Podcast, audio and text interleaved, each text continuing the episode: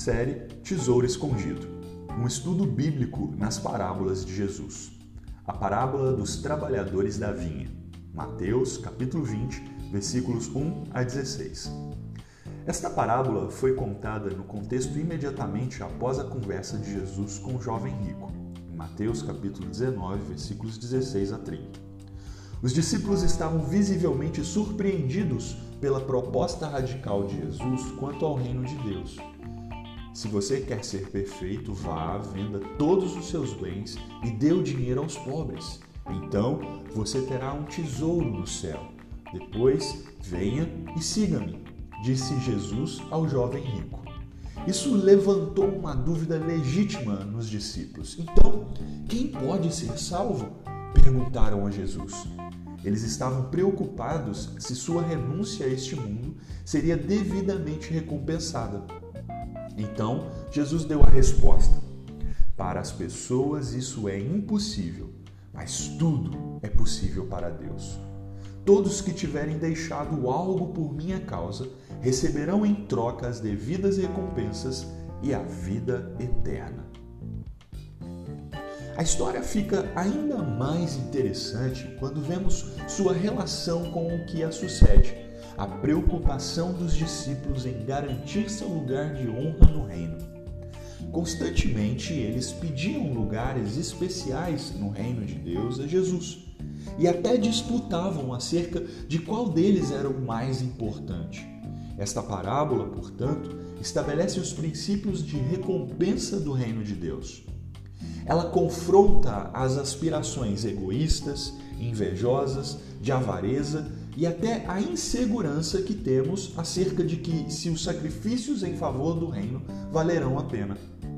Ao contar sobre o dono da propriedade que saiu ao contratar trabalhadores, Jesus estava enfatizando a bondade e generosidade de Deus em chamar pessoas a tomarem parte no reino. A graça foi revelada do começo ao fim.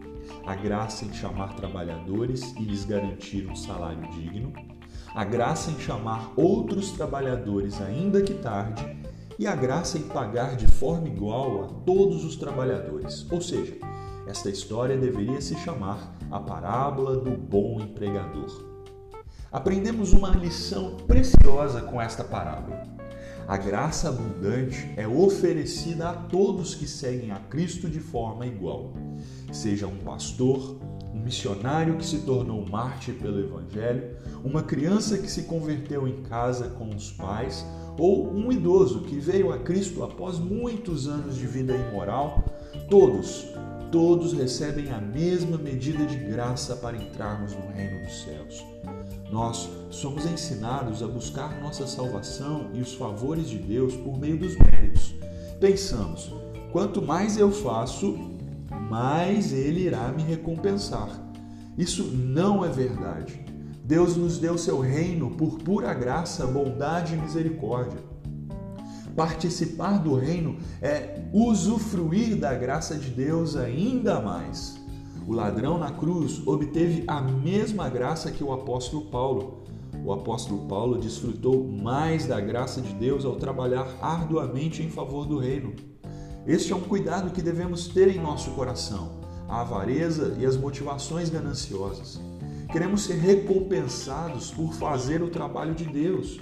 E quando não obtemos a aprovação dos homens ou os lucros deste mundo, murmuramos, desanimamos em trabalhar em favor do reino e até nos iramos. Que Deus nos livre desse tipo de coração.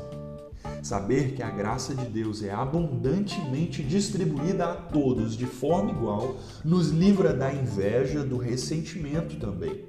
Porque sabemos que se já fomos tratados de forma bondosa por Deus que nos chamou, esta parábola nos ensina que quando um homem chega diante de Deus, ele não recebe uma porção cuidadosamente calculada da graça divina. Deus, antes, lhe concede livremente das dádivas do perdão, da reconciliação, da paz, da alegria, da felicidade, da segurança, que, segundo a sua riqueza em glória em Cristo Jesus, há de suprir todas as nossas necessidades.